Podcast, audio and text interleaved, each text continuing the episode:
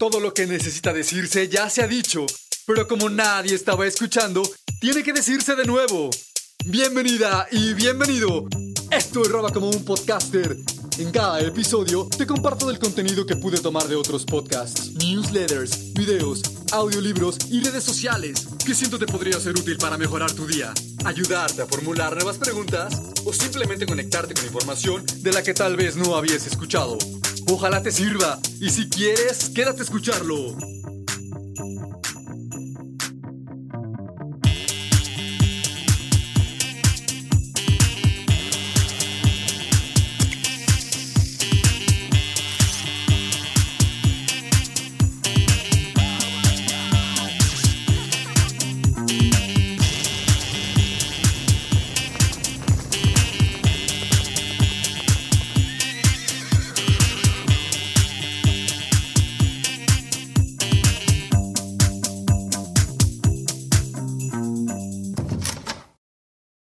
Que estás por escuchar los siguientes minutos fue tomado de alguien más. Si llegas al final del episodio y algo te gustó y fue útil, fue solo porque me he subido a hombros de grandes personas para robar los frutos del árbol de la información. ¿Lista? Listo, liste, listo, listi. Acompáñame a escuchar lo que obtuve al mezclar todo lo que pude robarme esta semana.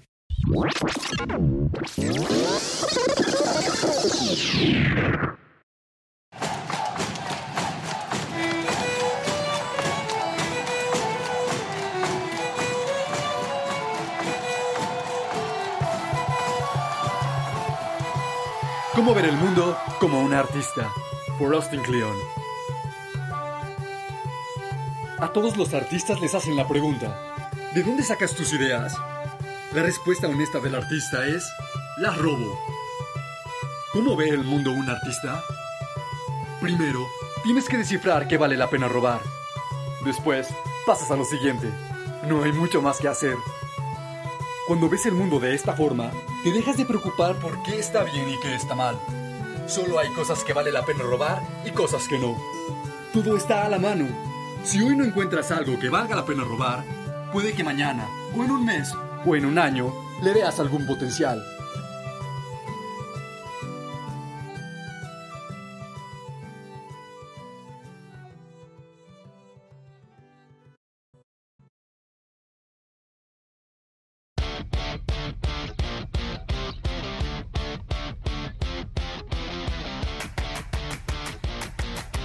Maneras de dormir. Manera de dormir 524. Establece un horario de sueño regular.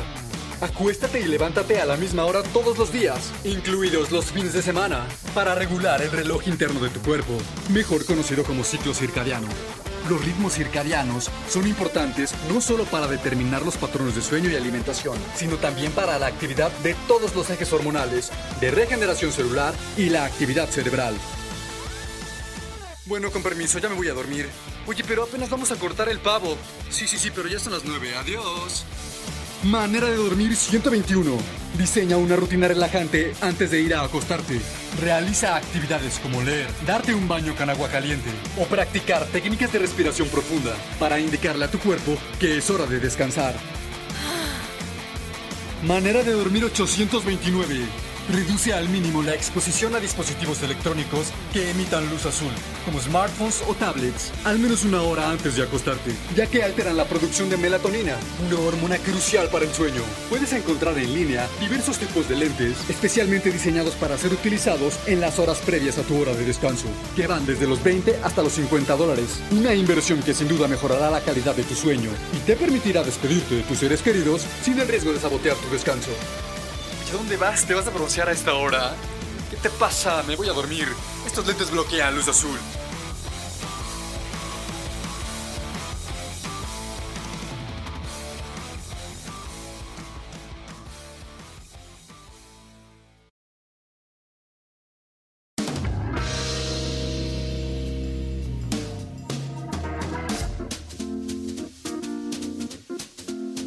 Historias del Multiverso Volumen 2 presenta Las Tablets del Comer. Exoplaneta B434, año desconocido. Crisanta, ya vámonos, que la abuela ya nos está esperando y va a preparar estofado. ¡Uh! ¡Vamos!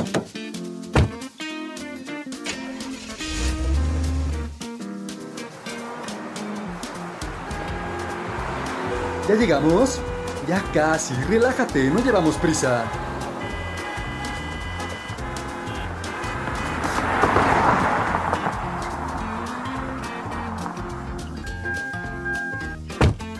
¡Abue! Mijita, ¿cómo estás? Qué bueno que vinieron. Vengan, ya está todo listo, vamos a comer. No, abue, cuéntame primero antes la historia de las tablets del comer, ándale. No, no, Crisanta, primero comemos y luego que te cuente todo lo que quieras. Ándale, mija, hazle caso a tu mamá. Ah, bueno. Acabando de comer, te platico lo que quieras. Después de comer. ¿Ya, abue? Sí, ya vamos, ya vamos. Aquí en el pasto para estar más cómodas. Los antiguos relatos narran la historia sobre una ancestral civilización de bacterias que tras haber destruido su propio hábitat y perdido a la mayoría de sus miembros, debido a una epidemia de sobrealimentación, excesos y sedentarismo, emigró a planetas lejanos intentando reconstruir su presente y forjar así un futuro más próspero para sus descendientes. Dicha civilización microscópica fue guiada por una joven bacteria llamada Prebotelina, quien dirigió a los sobrevivientes por los confines más recónditos de la galaxia, para intentar así salvarla y preservar a su especie. Durante uno de aquellos días de larga travesía, Prebotelina en una noche de sueño profundo escuchó una voz proveniente de lo alto de una montaña, que la llamaba con una frecuencia que jamás había escuchado. Entre sueños, se dirigió hacia ella. Escalando y sorteando difíciles parajes, pudo por fin llegar allí. De una luz resplandeciente, le fueron entregadas dos tablets de última generación, con instrucciones expresas de hacerle llegar a su pueblo lo que en ellas decía, y que sería el inicio de lo que podría salvarlos, restaurando así el equilibrio natural que habían destruido y augurarles un mejor futuro. Prebotelina se posó en lo alto de la montaña y leyó en voz alta lo que ahí se encontraba escrito. 1. Honrarás tu comida y tu bebida. 2. No tragarás. 3. No desearás otro plato antes de terminarte el que ya tienes. 4. Come todo el tiempo que comas. 5. No hablarás de comida mientras comes. 6. Masticarás por lo menos 25 veces cada bocado. 7. Comerás una verdura antes de cualquier otro alimento. 8. No hablarás del cuerpo de los demás. 9. Comerás por elección, no por compulsión. Y 10. Antes de sentarte a comer, siempre tomarás tu mano la llevarás hacia tu estómago y te preguntarás en voz alta, ¿realmente tengo hambre?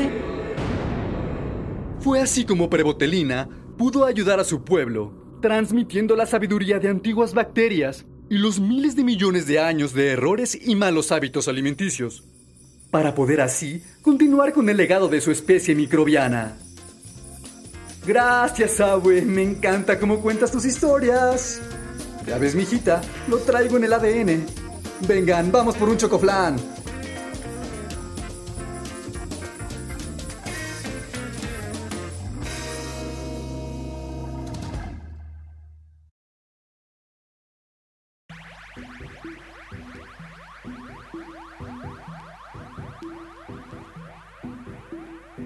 Divulgación científica de ayer y hoy presenta Plástico y microplásticos.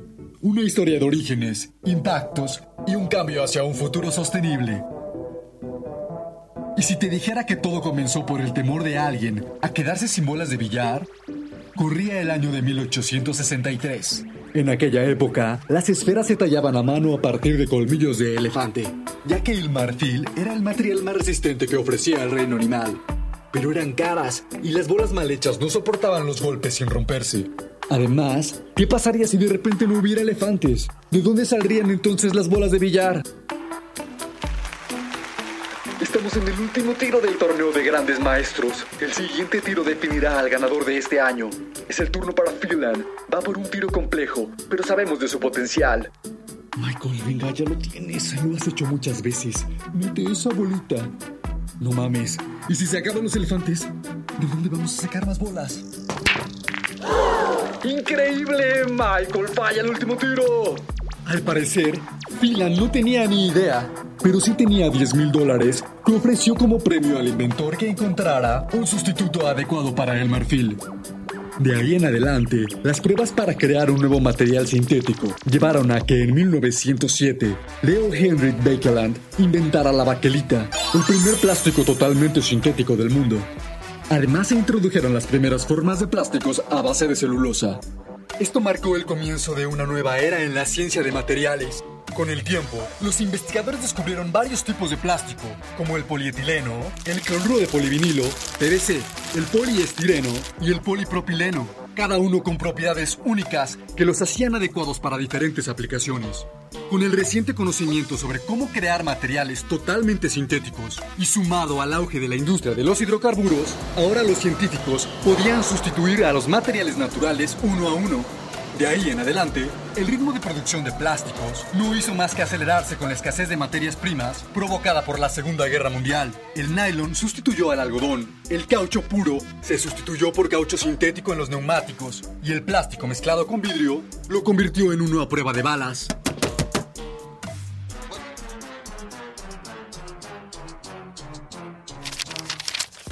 En el número del 1 de agosto de 1955 de la revista Life, Throwaway Living, los artículos desechables reducen las tareas domésticas, muestra a una familia con los brazos extendidos y a su alrededor una lluvia de platos, tazas, cubiertos, cubetas y pañales desechables. Los objetos en esta foto tardarían 40 horas en limpiarse, dice el artículo. Pero ninguna ama de casa tiene por qué molestarse. Todos están pensados para tirarlos después de usarlos. Los hombres no tienen por qué preocuparse de quedarse atrás en este valiente nuevo mundo desechable. Esta es una de las paradojas del plástico. El material es extremadamente valioso por su versatilidad, pero inútil porque puede tirarse a la basura después de un solo uso. En las décadas siguientes, la industria publicitaria y mercantil, junto con nuestro consumo desmedido, se ha encargado de plastificar el mundo. Según una estimación, cada año llegan al medio acuático más de 1.370 toneladas de microplásticos, procedentes de productos de cuidado personal. Solo en China se vierten anualmente unos 210 billones de microperlas, provenientes de la industria cosmética. Nunca sabremos exactamente cuánto plástico ha producido la humanidad hasta ahora, pero los científicos han hecho una estimación. Más de 8 billones 164 millones 662 mil 660 toneladas. El doble del peso de todos los animales que viven en la Tierra. De ellos, 14 billones se han convertido en residuos. Solo el 9% se ha reciclado y el 12% se ha incinerado. El resto se deposita en vertederos o se libera al medio ambiente, donde cada bolsa, botella o envoltorio se rompe en millones de microplásticos. Es cierto que muchos productos de plástico son relativamente duraderos, como los televisores y los componentes de los automóviles, pero el 42% del plástico son envases, de los cuales muy pocos se reciclan, sin olvidar que el proceso de reciclado también contribuye al deterioro medioambiental. Hay tanta contaminación plástica que si se recogiera todo y se convirtiera en un envoltorio, habría más que suficiente para cubrir el planeta. Y esto es solo un envoltorio en marcha. Cada año entran a los océanos casi 18 mil millones de kilos de plástico. Un camión de basura lleno cada minuto. Tan solo al terminar este episodio se habrán vertido 25 más. La cantidad de microplásticos que entran en el medio ambiente equivale a que todos los seres humanos de la Tierra nos acercáramos al mar y tiráramos una bolsa de la compra cada semana.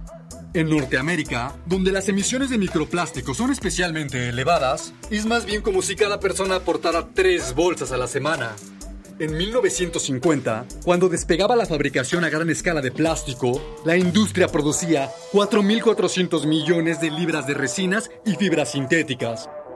En 2015, esa cifra se había multiplicado casi por 200. 838 mil millones de libras, la mitad de las cuales eran plástico de un solo uso. Ahora se utilizan 600 millones de bolsas de plástico cada hora. Lo suficiente para dar 7 vueltas al planeta si las atáramos todas juntas. El estadounidense medio genera casi 136 kilos de residuos plásticos al año, más del doble que un habitante de la Unión Europea. Para 2050, la humanidad producirá más de un billón y medio de toneladas de plástico al año, el equivalente a 300 millones de elefantes. Para 2040, se prevé que el flujo de residuos plásticos en los ecosistemas acuáticos se triplique. Y eso es un escenario que asume una acción inmediata y drástica para reducir los residuos. A mediados de este siglo, la humanidad habrá pasado produciendo 100 años de plásticos y aditivos, equivalentes a 100.000 edificios Empire State, momento en el que cuatro camiones de basura de este material entrarán al océano cada minuto. Y más o menos entonces, el plástico marino acabará pesando más que todos los peces del mar. Aunque sin duda el plástico ha ofrecido comodidad e innovación, su impacto en la salud y el bienestar humano es motivo de preocupación.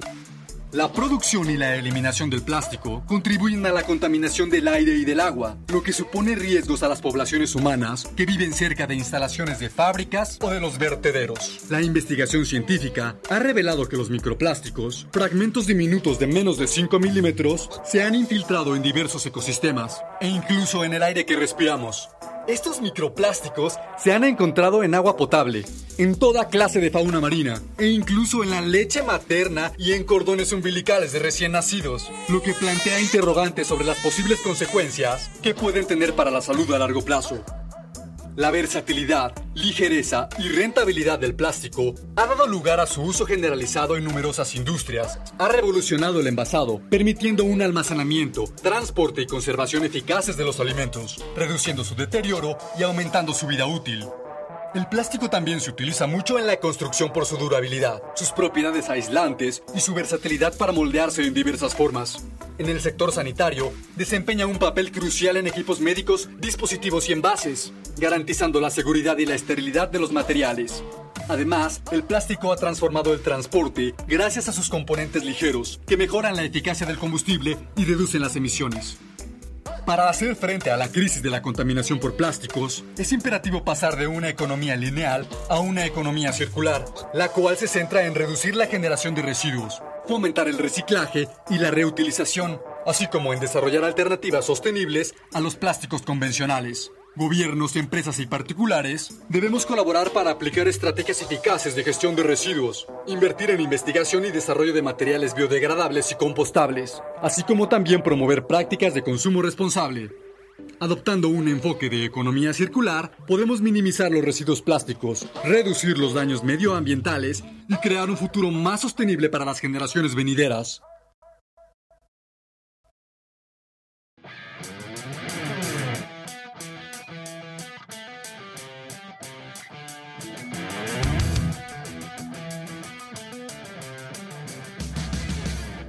Entonces, ya nada más lo único que tendrán que hacer es pasar X al denominador, despejar y así obtendrán el valor absoluto. ¿Alguna duda? Ok, prosigamos. Oye, Sonia, ¿entendiste algo? Sí, está fácil. Sigue la tabla del formulario. Ahí viene el procedimiento. Chécalo. Mm, despejas X, 2 menos 1 igual a 1. Sí, parece que sí. ¿Ya? Mm, más o menos. Ah, no, no, sí, sí, ya, ya. Ya me cayó el 20.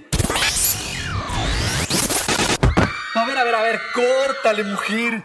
¿Cómo que ya me cayó el 20? ¿Cuántos años tienes? Sí, está bien, todos sabemos a qué te refieres, pero uno, ni siquiera has entendido la fórmula. Dos, esa expresión es un poco más de dos generaciones atrás de la tuya. Estás desfasada. ¿Por qué no mejor dices, ya me cayó el Bitcoin? Es el futuro del dinero y además te escuchas más cool. Oiga, caballero, ¿qué hace usted aquí? ¿De dónde salió y por dónde entró? Una disculpa, Miss. Solo vine de pasada. En un momento me retiro. What the fuck? ¿Qué es esto? ¿Quién eres tú? Soy el super viajero, pero eso no importa. Ándale, inténtalo, Mayra.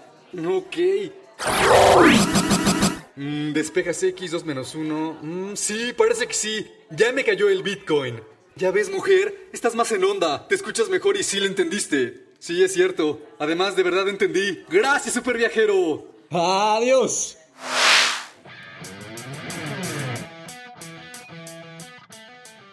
Hola, comadre, ¿cómo andamos? Bien, coma. Aquí regresando de hacer la compra con Don Hilario. Pero ya ve, todo está recaro. Ay, sí, ni me diga. Ya no le alcanza uno para nada. Y luego que no quiere llover, pues peor tantito. Sí, coma, mire, nomás ahorita del huevo, un kilo de tortillas y medio de limón fueron casi 80 pesos. Y apenas si para el arranque. Ya ve que el Julio me salió retragón. Ay, comadre, no, no, no. ¡Qué barbaridad!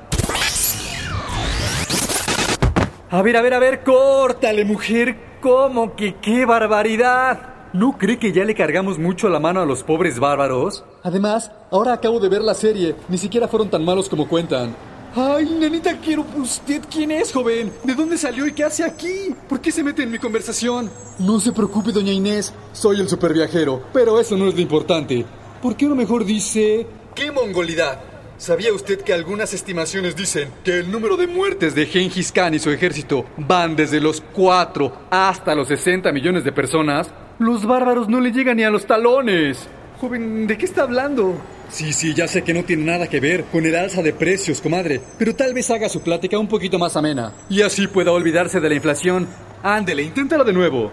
Ok, bueno. Sí, comadre, del huevo, un kilo de tortillas y medio de limón fueron casi 80 pesos. Ay, no, no, comadrita, qué mongolidad. Ya ve, doña Inés, ya salió un poco de la rutina. Hasta le van a quedar mejores los huevitos para el Julio. Ojalá que sí. Pues gracias, super viajero. ¡Un placer!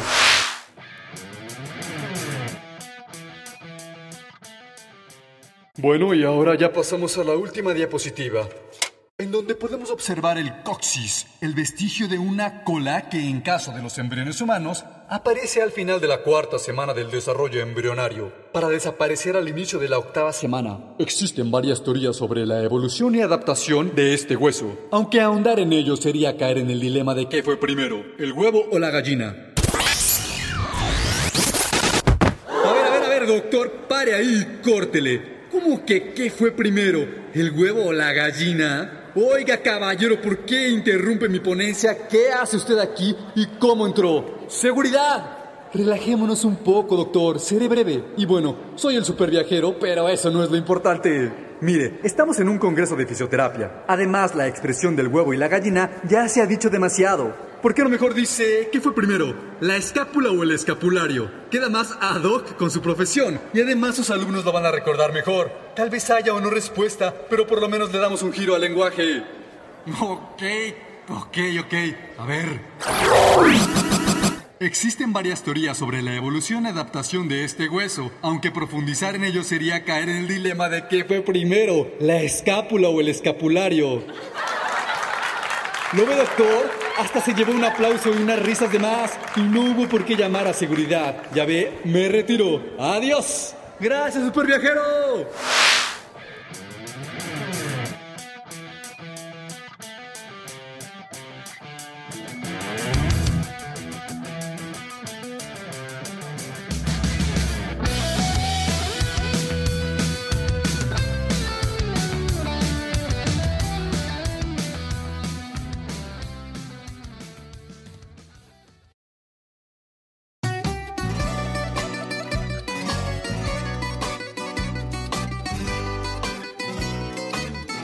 Dolce far niente.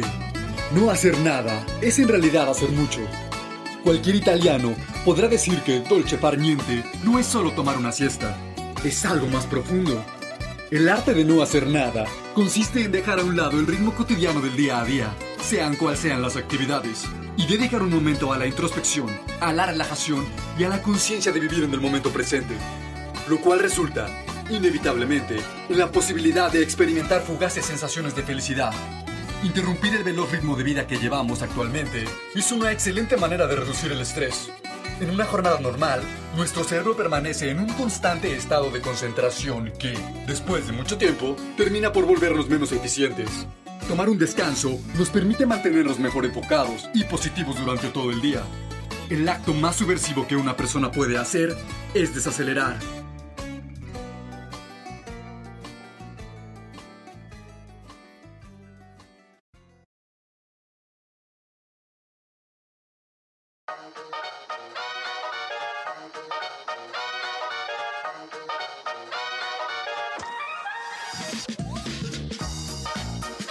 Esto ha sido todo por hoy.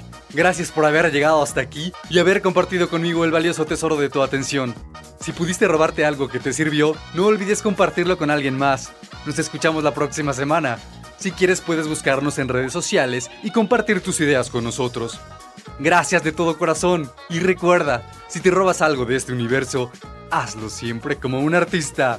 Adiós.